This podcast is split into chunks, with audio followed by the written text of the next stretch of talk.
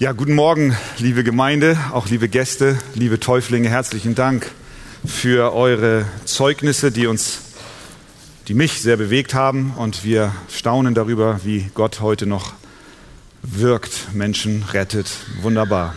Wir befinden uns als Gemeinde im Buch Nehemia. Wir predigen Sonntag für Sonntag Abschnitte daraus. Und heute machen wir auch weiter und sind inzwischen in Kapitel 3 angekommen. Ich weiß nicht, wer von euch die Gelegenheit hatte, Kapitel 3 zu lesen. Darf ich mal eure Hände sehen? Wer hat das gelesen? Ja, okay, ich sehe schon wenige.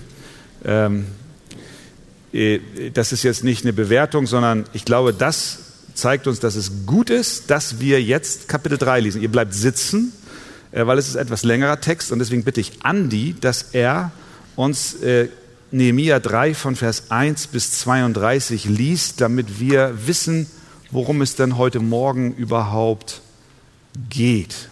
Wir befinden uns in Jerusalem. Nehemia ist aus Susan gekommen, hat die Genehmigung des Königs. Er hat die Mauern in Jerusalem, die zerstört waren, bei Nacht inspiziert, sich an seine Brüder des jüdischen Glaubens gewandt und sie motiviert, in der Hilfe Gottes die Arbeit der Wiederaufrichtung der Mauer Jerusalems vorzunehmen. Und das hört sich dann wie folgt an. Ja, das hört sich sehr interessant an aus Nehemia Kapitel 3 ab Vers 1. Und Eljaschib, der hohe Priester, machte sich auf, samt seinen Brüdern, den Priestern, und sie bauten das Schaftor, das heiligten sie und setzten seine Türflügel ein, und sie bauten weiter bis zum Turm Mea, den heiligten sie, und bis zum Turm Hananel. Neben ihnen bauten die Männer von Jericho, und Sakur, der Sohn Imris, baute neben ihnen. Und das Fischtor bauten die Söhne Senas, sie deckten es mit Balken und setzten seine Türflügel ein, seine Schlösser und seine Riegel.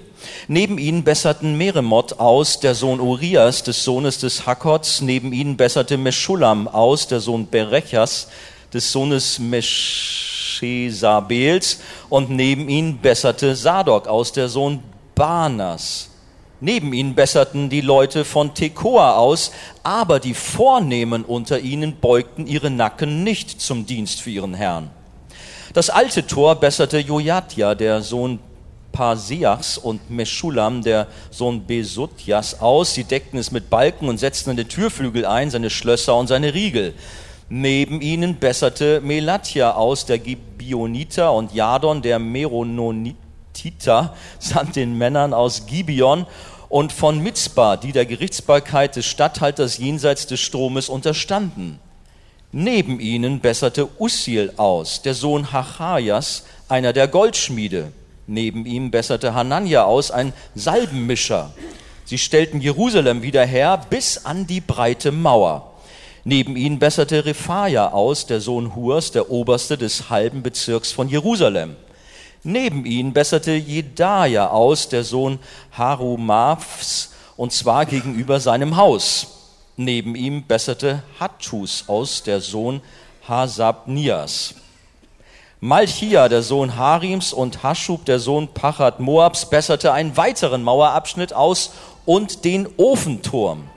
Neben ihm besserte Schallum aus, der Sohn Halohes, der Oberste des anderen halben Bezirks von Jerusalem, er und seine Töchter. Das Taltor besserten Hanun und die Bürger von Sanuach aus. Sie bauten es und setzten seine Türflügel ein, seine Schlösser und seine Riegel, dazu 1000 Ellen an der Mauer bis zum Misttor. Das Misttor aber besserte Malchia aus, der Sohn Rechabs, der Oberste über den Bezirk Bet-Kerem. Er baute es und setzte seine Türflügel ein, seine Schlösser und seine Riegel. Aber das Quelltor besserte Schallun aus, der Sohn Kolhoses, der Oberste des Bezirks Mitzpa. Er baute und überdachte es, setzte seine Türflügel ein, seine Schlösser und seine Riegel. Dazu baute er die Mauern am Teich Silua, beim Garten des Königs, bis an die Stufen, die von der Stadt Davids herabführen. Nach ihm besserte Nehemia aus, der Sohn Asbuks, der Oberste über die Hälfte des Bezirks Bezur, bis gegenüber den Gräbern Davids und bis an den künstlichen Teich und bis an das Haus der Helden. Nach ihm besserten die Leviten aus. Rehum, der Sohn Banis, neben ihm besserte Hasapja aus, der Oberste über die Hälfte des Bezirks Kehila für seinen Bezirk. Nach ihm besserten ihre Brüder aus, Bavai, der Sohn Henadats, der Oberste über die andere Hälfte des Bezirks Kehila. Neben ihm besserte Esa, der Sohn Jeschuas, der Oberste von Mitzpa, einen weiteren Mauerabschnitt aus gegenüber dem Aufstieg zum Zeughaus am Winkel. Nach ihm besserte Baruch, der Sohn Sabais, mit Eifer einen weiteren Mauerabschnitt aus, vom Winkel bis an die Haustür Eljaschibs des Hohenpriesters. Nach ihm besserte Meremot, der Sohn Urias, des Sohnes des Hakots, einen weiteren Mauerabschnitt aus, von der Haustür Eljaschibs bis an das Ende des Hauses Eljaschibs. Nach ihm besserten die Priester aus, die Männer aus der Jordanebene. Nach ihnen besserten Benjamin und Hashub ihrem Haus gegenüber aus. Nach ihnen besserte Asaja aus, der Sohn Maseas, des Sohnes Ananias, bei seinem Haus.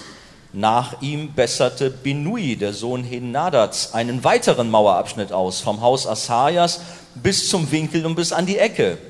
Palal, der Sohn Osias, besserte gegenüber dem Winkel und dem oberen Turm aus, der am Haus des Königs vorspringt, bei dem Kerkerhof.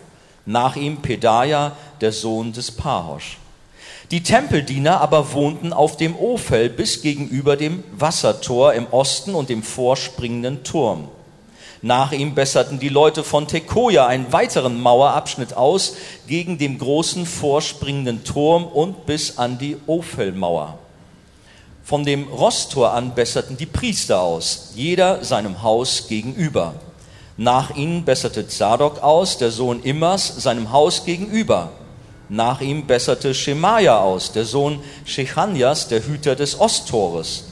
Nach ihm besserte Hanania, der Sohn Schelemjas, und Hanun, der sechste Sohn Zalafs, einen weiteren Mauerabschnitt aus. Nach ihm besserte Meschullam aus, der Sohn Berechjas, gegenüber seiner Tempelkammer. Nach ihm besserte Malchia, ein Goldschmied, aus bis an das Haus der Tempeldiener und der Händler, dem Tor Mifgat gegenüber, bis zum Obergemach an der Mauerecke. Und zwischen dem Obergemach an der Mauerecke und dem Schaftor besserten die Goldschmiede und die Händler aus. Amen. Das war ein Text. Amen. Ne? Ja. Das hat er gut gemacht. Das ist die Bibel. Ja. Danke. Er wusste nichts davon. Eben gerade habe ich ihn erst gebeten. Er hat nicht geübt. Ich finde, das hat er sehr gut gemacht.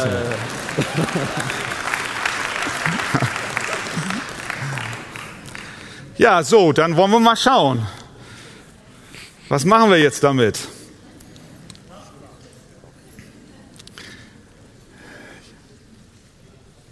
Die Arbeiten an der Mauer Jerusalems beginnen, wie wir unschwer gehört haben. Kapitel 3 hier führt uns direkt auf die Baustelle.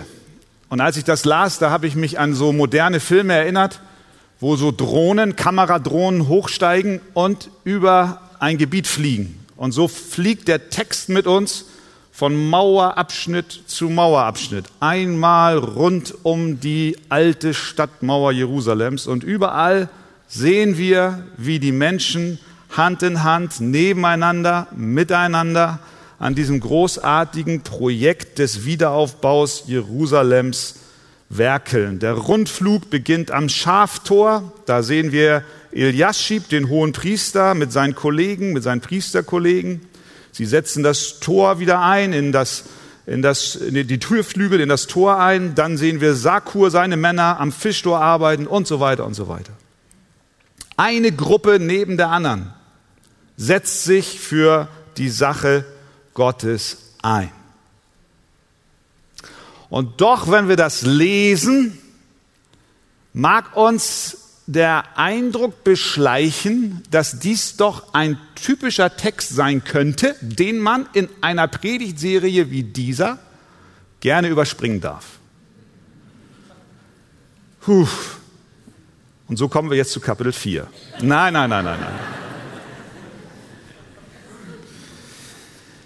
Wer kennt denn die Namen derer, die hier erwähnt werden? Geschweige denn die, die nicht erwähnt werden. Denn sie stehen ja nur für eine Gruppe von Leuten. Wen interessiert denn im Detail, wie die Stadtmauer aufgebaut wird? Es sei denn, du bist ein Student des Bauingenieurwesens. Vielleicht hast du dann Interesse daran. Aber dem Heiligen Geist hat es offensichtlich gefallen, dass dieses Kapitel 3 in der Bibel ist. Und wenn es dem Heiligen Geist gefallen hat, Kapitel 3 in den Kanon mit aufzunehmen, dann sollten wir auch diesen Text anschauen. Denn wir wissen, 2. Timotheus 3, Vers 16, alle Schrift ist von Gott eingegeben, nütze zur Lehre, zur Zurechtweisung, zur Besserung, zur Erziehung in der Gerechtigkeit, dass der Mensch Gottes vollkommen sei, zu allem guten Werk geschickt.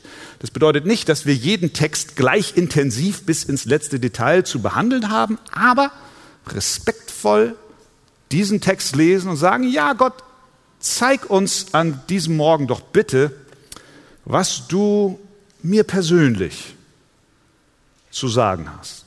Das sollte die Haltung sein, mit der wir uns diesem Predigtext nähern. Und ich würde sagen, es ist ganz simpel. Es gibt einige Beobachtungen, die wir aus Kapitel 3 herausnehmen können, die damals für dieses Bauprojekt, dem Wiederaufbau der Stadtmauer Jerusalems, von großer Bedeutung waren und die auch für uns heute von großer Bedeutung sind, die wir im Reich Gottes arbeiten. Ganz simpel. Punkt Nummer 1. Beobachtung 1. Alle packen mit an. Ja, nicht alle, ich höre schon, da kommt schon Protest. Da kommen wir noch hin. Nun lass das mal so stehen. Alle packen mit an. Ein Projekt dieser Größe hätte niemals von Nehemia allein bewerkstelligt werden können. Wir bekommen hier einen wunderbaren Einblick in die Vielzahl und Unterschiedlichkeit all derer, die mit angepackt haben. Und wir sehen, dass wir hier nicht das Bild eines Fußballstadions vor Augen gemalt bekommen, in dem 50, 60.000 Menschen auf den Rängen sitzen und unten auf dem Feld hoffentlich 22 Mann sich bemühen, ein Tor zu schießen und die Arbeit zu verrichten. Die Gemeinde Jesu ist kein Fußballstadion, wo viele, 80%, die Sitze wärmen und 20% machen die Arbeit. Nein, es ist mehr eine Baustelle. Der Bauauftrag damals für Nehemia und das Volk Israel hatte zum Ziel, dass die Anbetung Gottes im Tempel der Stadt Gottes, nämlich Jerusalem, gesichert wird. Der Name Gottes sollte nicht länger verspottet werden, weil die Stadtmauern zerbrochen waren durch den Krieg, den Nebukadnezar viele Dekaden vorher gegen Jerusalem und Judäa geführt hat.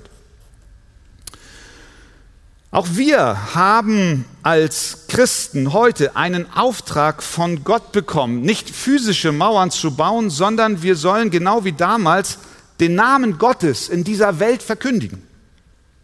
Wir erinnern uns an Jesus, der, bevor er in den Himmel gefahren ist, diesen ganz klaren Auftrag gegeben hat. Das ist der Auftrag Gottes an uns. Geht hin in alle Welt und verkündigt das Evangelium allen Menschen. Lehret sie, was es bedeutet, ein Jünger Jesu zu sein. Lehret sie zu halten, was ich euch befohlen habe. Und das ist der Auftrag, den wir als Gemeinde und als Christen heute haben. Wir sollen ein geistliches Haus aufbauen und wir wissen, dass Jesus gesagt hat, ich will meine Gemeinde bauen.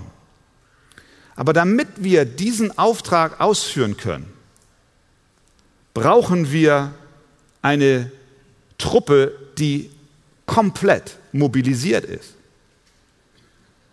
Wir können nicht am Spielfeldrand stehen und kritisieren und sagen, so läuft's nicht und so wäre es besser, sondern wir sind aufgerufen, die Ärmel hochzukrempeln und mit anzupacken, um das gewaltige Projekt des Wiederaufbaus der Stadtmauern Jerusalems und um den gewaltigen Missionsauftrag, den Jesus Christus uns selbst gegeben hat, zu realisieren, ist die Beteiligung aller Gläubigen notwendig. Da können wir uns nicht vordrücken. Natürlich gibt es Menschen, die es lieber vorziehen, zu beobachten. Sie stehen am Rand und schauen, wie die Arbeit denn so läuft. Der eine kritisiert, der andere meckert über die Qualität des Baus, vielleicht auch über die eingesetzten Materialien, die nicht so schön sind, wie du es dir vorstellst. Vielleicht beschwert sich auch einer über die Ungenauigkeiten in der Flucht der Mauer, ist ja gar nicht gerade, und über die Bauleitung, die sowieso nicht weiß, was sie tut. All das konnte sich Israel damals nicht leisten. Die Mauer wäre nie entstanden, wenn 80% diskutiert hätten und 20 gearbeitet hätten. Hätte nicht funktioniert. Und das ist die Anwendung Nummer 1.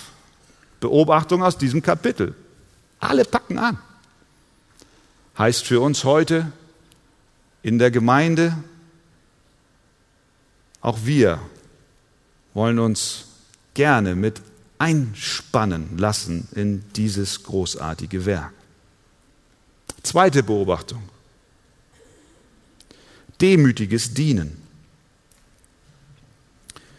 Für die Mitarbeit an der Mauer, aber auch in der Gemeinde ist ein demütiges Herz notwendig.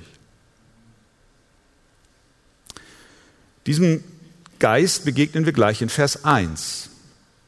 Und Eljaschib, der Hohepriester, machte sich auf, samt seinen Brüdern, den Priestern, und sie bauten das Schaftor, das heiligten sie und setzten seine Türflügel ein. Und sie bauten weiter bis zum Turm Mea, den heiligten sie, und bis zum Turm Hananel. Das heißt, kein Geringerer als der Hohepriester selbst nahm die Schaufel in die Hand und arbeitete mit. Er wird als erstes genannt. Er und seine Priesterkollegen nahmen die Kelle, bauten am Schafstor, arbeiteten weiter bis zum Turm Mea und Hananel. Normalerweise waren sie in solche handwerklichen Dienste nicht eingebunden, das war nicht ihr Job. Ihre Gabe und ihr Ruf lagen woanders, aber nun war die Zeit gekommen, Einheit zu demonstrieren und durch ein positives Beispiel zu leiten. Wir haben hier keinen Hinweis darauf, dass sie in diesen Dienst gedrängt wurden. Nein, sie sahen es als von Gott für sie an, dass sie jetzt mit dem Volk gemeinsam hier Schwerstarbeit leisten, um die Mauern Jerusalems wieder aufzubauen. Da bedarf es auch ein Stück Demut. Und nicht Hochmut, der sagt, ich bin zu gut für diese Arbeit. Ich bin zu höherem berufen. Nein, das war nicht ihre Meinung, nicht ihre Einstellung, sondern sie engagierten sich freiwillig, freudig, um der Ehre Gottes willen.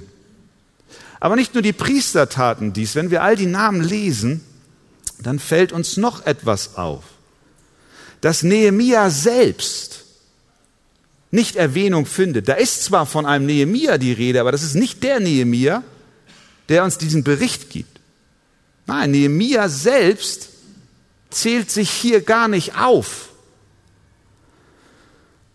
Aus diesem Bericht, der ein Tagebucheintrag sein kann oder eine Zusammenfassung der Bauarbeiten, ein Baustellen-Tagebuch, das vielleicht für den König in Persien gegolten hat, entnehmen wir, dass Nehemia hier ja auf dem Höhepunkt seiner, in Anführungszeichen, Karriere ist. Das ist ja jetzt das Wichtigste überhaupt. Jetzt geht's los. Die Arbeiten fangen an. Und was macht er? Er beschreibt alle möglichen, die daran beteiligt sind, aber sich selbst nennt er nicht. Obwohl wir doch wissen, dass ohne seine großen visionären Fähigkeiten, ohne sein Organisationstalent, ohne seine Planungen, all das gar nicht hätte stattfinden können. Ohne seine Fähigkeiten, seine Motivationskünste, sein Können und sein Mut wäre die Sache niemals entstanden. Und doch hält er sich und seinen Namen aus der Liste heraus und zeigt uns, wie er selbst demütig ist, einen Geist hatte, wie Jesus ihn hatte, und sich nicht in den Vordergrund stellt. Das heißt, und wir wissen es, Mitarbeit im Reich Gottes bedarf ein demütiges Herz. Wenn wir uns selbst in den Vordergrund stellen, Sorge haben, dass wir auch beachtet werden und meinen, dass wir sowieso alles besser können, für solche wird das Dienen schwer. Im Gegensatz zu Nehemia sehen wir den König Nebukadnezar, der ja eigentlich für den Verfall der Mauer verantwortlich war. Er war stolz und hochmütig. Was hat er gesagt, als er auf der Dachterrasse seines Palastes war und über sein Reich schaute? Daniel 4, Vers 30. Da sagt er, das ist das große Babel, das ich erbaut habe, zur Königsstadt durch meine große Macht, zu Ehren meiner Herrlichkeit. Das ist ein ganz anderer Geist. Der hat sich gerühmt. Und das war der Moment, als dann eine Stimme vom Himmel kam und ihm sein Ende angekündigt hat. Nehemia hingegen, als die Mauer fertiggestellt war, sagte dies. Denn sie merkten, schreibt er, damit meinte er die Feinde, die sich fürchteten, dass diese Mauer jetzt wieder aufgebaut wurde, denn sie merkten, dass dies Werk von Gott war. Von Gott war es und nicht von Nehemia. Deswegen die schlichte, ganz einfache Frage an dich heute Morgen, der du mitarbeitest. Warum tust du das? Die stelle ich mir selbst auch. Um wen geht es wirklich in meinem Dienst? Für wen tue ich es? Wir können den Auftrag Gottes nur ausführen, wenn wir diesen demütigen Geist haben. Eine weitere Beobachtung, eine dritte, ist, dass die Menschen hier in Gemeinschaft arbeiteten. Alle möglichen Gruppen werden hier erwähnt. Es sind insgesamt, wenn du es mal durchzählst, 41 verschiedene. Der Dienstplan, der Baustelleneinrichtungsplan hatte 41 Segmente. Und an jedem Segment arbeiteten unterschiedliche Menschen, ganz unterschiedlicher Herkunft.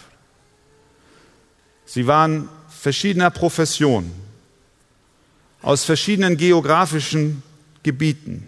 Wir sehen Priester, wir sehen Leviten, wir sehen Tempeldiener, Goldschmiede, Kaufleute, Statthalter, Privatpersonen, Männer, Frauen. Sie kamen aus unterschiedlichen Städten, wie zum Beispiel Jericho, Tekoa, Gibeon, Mitzpa, Jerusalem selbst. Jeder arbeitete an seinem Abschnitt. Obwohl es so viele verschiedene Menschen und obwohl sie an so verschiedenen Stellen in der Stadt eingesetzt waren, wirkten sie doch gemeinschaftlich.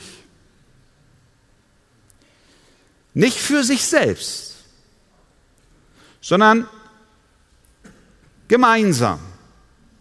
Jeder hatte eine Arbeit zu tun, aber nicht isoliert vom anderen.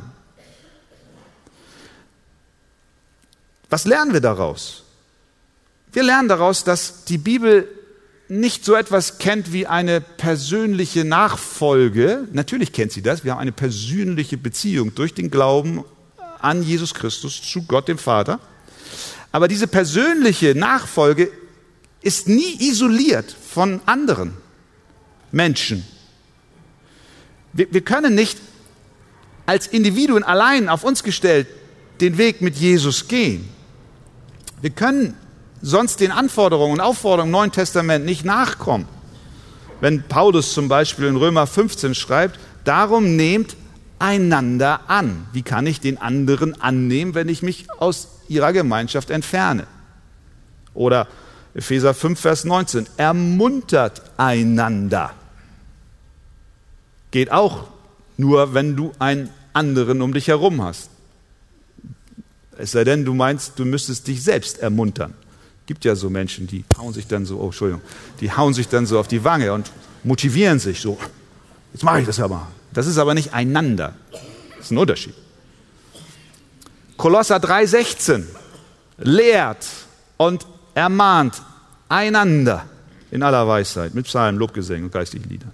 Hebräer 10,24 und lasst uns aufeinander Acht haben und einander anspornen. Als Kinder Gottes sind wir in eine Gemeinschaft hineingeführt worden, weil Gott mit seinem Volk großartige Absichten hat, die niemals erreicht werden könnten, wenn jeder nur für sich selbst herumwurschteln würde. Wir müssen in der Gemeinschaft arbeiten. Hättest du die Menschen damals gefragt, was sie denn da tun, dann hätten sie alle mit einer Stimme geantwortet, egal wo sie gerade beschäftigt waren. Sie hätten gesagt, wir arbeiten hier am Werk Gottes unter der Leiterschaft von Nehemia. Auf gleicher Weise ist es auch für uns wichtig, dass wir uns einbinden lassen, ob im Hauskreis, im Kinderdienst, im Putzteam, bei den Ordnern, im Chor, im Café, beim all den verschiedenen Arbeitsbereichen, bei der Evangelisation, Evangelisationsteam, bei den Rangern, in der Jugendarbeit. Wir wollen zusammenarbeiten, weil wir merken, als Einzelne isoliert wird dieses Projekt niemals funktionieren. Sie arbeiten in Gemeinschaft. Viertens, sie hielten das große Ganze im Blick. Ich meine, es war eine riesige Baustelle. Es sind ja kilometerlange Abschnitte, wenn du einmal um die Stadt herum gehst. Wenn du darüber gegangen wärst und du hättest die Leute ganz konkret gefragt, sag mal, wie ist dein Name und was machst du hier? Ich bin mir sicher, dass du eine klare Antwort bekommen hättest. Der eine, laut des Textes, hätte gesagt, ich bin Jojadja und arbeite am alten Tor. Ein anderer, wir finden ihn im Text, hätte gesagt, ich bin Malchia und arbeite am Misttor. Der nächste hätte gesagt, ich bin Meschullam und arbeite gegenüber der Tempelkammer. Und wir könnten die Liste fortsetzen. Sie kannten ihren Namen, und sie kannten ihren Einsatzort. Wenn du jemanden getroffen hättest und gefragt hättest, und du, wer bist du und was machst du? Und er hätte geantwortet, ich weiß nicht, so recht. Dann hättest du gewusst, dass er entweder das große Ganze aus dem Blick verloren hat oder überhaupt kein Interesse am Aufbau hatte.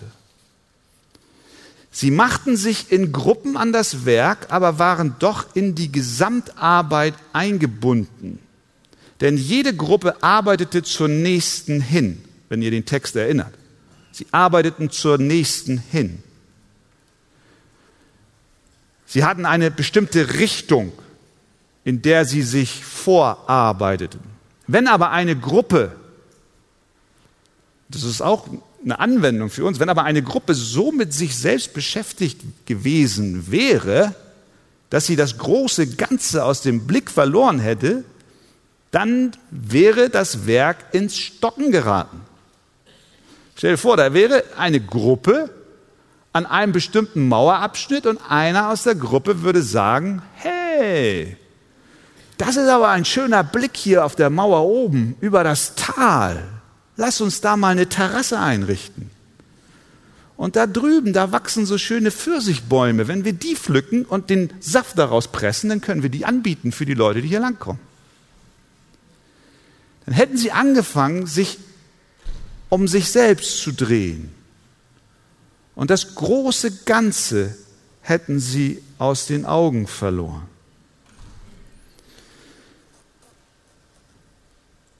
Wenn wir in unserer Arbeit, die wir in der Gemeinde tun, stehen, dann lasst uns prüfen, ob wir noch das große Ganze, das alles überragende Ziel vor Augen haben.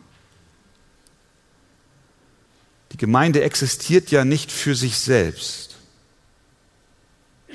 sondern sie ist da, um Menschen zu Jesus Christus zu führen. Sie ist da, um den Namen Jesus zu verkündigen und durch die Liebe, die wir untereinander üben, ein Licht zu sein in dieser dunklen, verlorenen Welt. Das ist unser Auftrag. Wenn ich also in einer Kleingruppe arbeite, wenn ich als Pastor arbeite,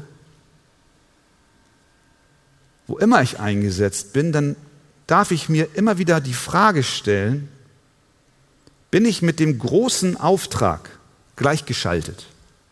Habe ich das große Ganze noch im Blick? Oder drehe ich mich mit meiner Arbeit mehr um mich selbst? Im späten 17. Jahrhundert war Sir Christopher Wren Baumeister Londons und königlicher Generalarchitekt von London, von England. Sein Hauptwerk war die von 1675 bis 1710 erbaute St. Paul's Cathedral in London. Er war der Architekt dieses monumentalen Baus und er war auch der Bauleiter. Ein Fremder, so wird berichtet, kam auf die Baustelle, ging herum und fragte verschiedene Arbeiter, was tust du da? Er kam zu einem jungen Mann und fragte, was machst du? Der junge Mann antwortete, ich helfe mit, die Empore für die Orgel zu bauen. Er geht weiter über die Baustelle, trifft einen anderen Mann und fragt, was tust du? Er antwortete, ich arbeite an den herrlichen, glasbemalten Fenstern, großartigen, riesigen Fenster. Er geht weiter und ein Nächster wird gefragt, was ist mit dir? Was machst du hier? Er sagte, ich arbeite am Mosaik auf dem Fußboden des Kanzelbereichs. Und dann ging er zu einem Mann, der am Rand der Baustelle war, der mit einem Hammer und Meißel auf einen unförmigen Klotz rumschlug und ihn irgendwie in Form versuchte zu bringen, was enorm viel Dreck und Staub gemacht hat. Und er fragte ihn, junger Mann, was machst du? Und der junge Mann schaute ihn an und sagte Folgendes, ich helfe Sir Christopher Wren, die St. Paul's Cathedral zu bauen. Verstehen wir? Der hatte das große Ganze im Blick. Der hatte das Große im Blick. Und so sollen wir das Große im Blick haben. Wenn hier jemand reinkommt in die Arche-Gemeinde und er sieht uns aktiv arbeiten, preist dem Herrn für jeden, der mitwirkt. Wir danken Gott für so viele Mitarbeiter auf so vielen Gebieten. Ihr bringt euch rein und ihr stürzt euch in die Arbeit und ihr sagt, jawohl, wir wollen die Mauern aufbauen. Was für ein Segen, den wir hier erleben. Aber wenn jemand reinkommt und fragt, was macht denn die Arche-Gemeinde? Wofür existiert sie? Warum ist sie da? Dann gibt es nur eine gültige Antwort. Wir sind da, um in der Kraft des Heiligen Geistes die Arbeit unseres Herrn und Heilandes Jesus Christus fortzuführen. Wir haben einen großartigen Architekt, der ist besser als Sir Christopher, sonst wie er auch heißt. Sondern wir haben Jesus Christus, der beschlossen hat, seine Gemeinde zu bauen. Das tun wir. Das tun wir.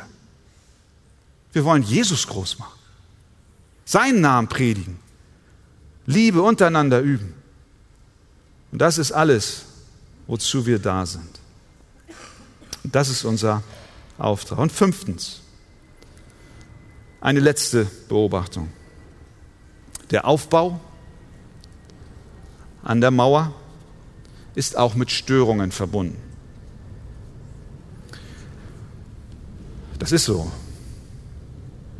Es gab Störungen, sowohl von innen als auch von außen. Wir werden in den nächsten Sonntagen noch mehr darüber hören. Was klar ist, ist, wenn wir für Gott arbeiten, dann bekommen wir Gegenwind. Das war auch die Reaktion damals. Es geschah etwas Gewaltiges. Die Mauer wurde wieder aufgebaut.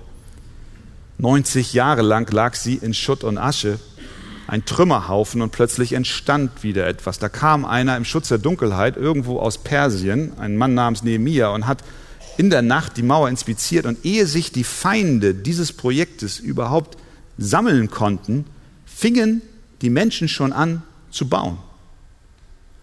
Und das war nicht willkommen. Die Leute haben nicht applaudiert. Die Statthalter der anderen Städte, die Menschen, die Sorge hatten, dass Jerusalem plötzlich wieder eine starke Institution und Macht wird. In Kapitel 3, Vers 33 lesen wir dann, und es geschah, als Sanballat hörte, dass wir die Mauern bauten, da wurde er zornig und ärgerte sich sehr und spottete über die Juden. Sanballat war ärgerlich. Er mochte diesen Einsatz der Juden nicht. Wenn die Gemeinde mit vereinter Stimme aufsteht, dann mögen das die Gottlosen nicht. Man sagt ja, Religiosität in einem bestimmten Rahmen ist in Ordnung. Aber wenn wirklich konkret die Mauern aufgebaut werden und klare Linien gezogen werden und gesagt wird, was die Bibel sagt, dass Jesus der einzige Weg ist, dann gibt es Widerstand. Wenn wir wirklich klare Linie ziehen und sagen, was die Bibel sagt, dass Sexualität im Rahmen einer Ehe von Mann und Frau ausgelebt werden darf und soll und alleine dort ausgelebt werden soll, dann ist das eine Mauer, die aufgerichtet wird, an derer sich viele stoßen. Wenn wir sagen, dass der Himmel nur auf die wartet, die ihr Leben Jesus Christus anvertrauen, dann gibt es Widerstand. Und wenn wir dann noch sagen, dass die Hölle auf die wartet, die ihr Leben Jesus Christus nicht anvertrauen, ja, dann ist der Aufwand aus. Wenn das Werk Gottes auf diese Weise gebaut wird, dann steht die ganze Hölle auf. Die Gottlosen geraten in Rage, wenn Jesus seine Gemeinde baut. Das erlebst du in deiner Familie. Vielleicht auch ihr als Täuflinge in eurer Vergangenheit, in der Gegenwart, in der Schule, wo ihr seid, vielleicht auch in eurer Familie, in eurem Land, aus dem ihr herkommt. Widerstand. Ach, du gehörst zu denen? Schon ist ein Sanballat da und spottet, lacht und sagt, bist ja verrückt. Das ist der Widerstand von außen. Aber es gab auch, und jetzt komme ich zurück zu dem Punkt, den wir eingangs hatten, es gab auch Widerstand von innen. Denn nicht wirklich alle haben mit angepackt. Haben wir das gesehen? Vers 5. Neben ihnen besserten die Leute von Tekoa aus. Aber die Vornehmen unter ihnen beugten ihre Nacken nicht zum Dienst für ihren Herrn. Das sind solche, die sich nicht einbinden lassen wollen. Das sind die aus den eigenen Reihen,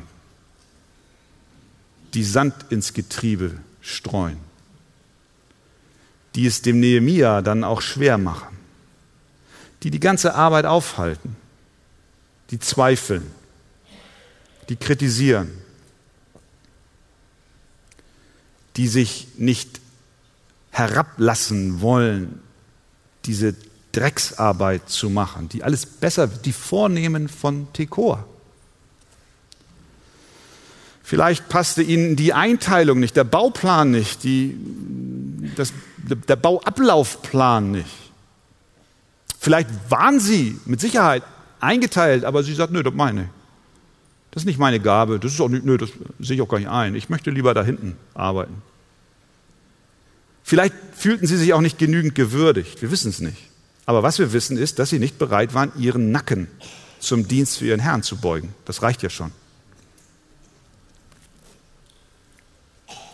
Und als ich diesen Ausdruck las, da wurde ich an unseren Herrn Jesus Christus erinnert. Ich glaube, dass eine Predigt wie diese leicht missverstanden werden kann, je nachdem, mit welchem Herzen man hört. Es könnte aus so einer Predigt der Eindruck entstehen, dass ein moralistischer Aufruf erfolgt und ich jetzt alle an die Ruder zitiere und sage, jetzt aber los! Ja, es ist in einer gewissen Weise ein Aufruf. Amen. Lasst uns gemeinsam bauen. Du bist nicht allein. Wir sind gemeinsam am Werk. Und wir haben ein großes Ganzes vor uns, den Plan, den Gott vor Ewigkeiten schon gefasst hat, dass sein Name durch die Gemeinde auf dieser Welt verherrlicht wird. Wollen wir mit anpacken? Amen. Halleluja. Aber wir packen nicht an, weil jemand hier vorne steht und eine Motivationsrede hält, sondern wir packen an, weil jemand so demütig war und seinen Nacken für dich gebeugt hat. Das ist eine ganz andere Basis, auf der wir stehen. Denn es gibt einen, nämlich Jesus Christus, der sich nicht zu schade war, seinen Nacken zu beugen. Er hat sich gedemütigt. Er hat gedient. Er hat seinen Jüngern die Füße gewaschen. Er hat gesagt, der Knecht ist nicht größer als sein Herr, noch der Gesandte größer als der ihn gesandt hat.